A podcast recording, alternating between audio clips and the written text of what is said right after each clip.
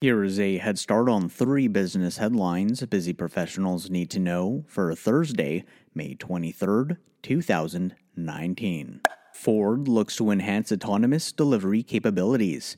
The automobile manufacturer announced that it's teaming up with Agility Robotics to enhance autonomous deliveries with a robot that delivers goods from a self driving vehicle to a user's front door.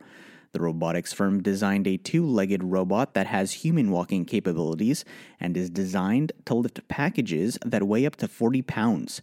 The collaboration looks to discover the best options for self driving vehicles when it comes to delivering goods directly to a customer. Zendesk acquires a messaging platform. The software company announced that it has acquired Smooch Technologies Holdings, a customer service platform that connects businesses with its clients. The acquisition provides Zendesk with the ability to offer its users omnichannel experiences that allow for business to customer conversations on messaging channels such as WhatsApp, Facebook Messenger, and Viber.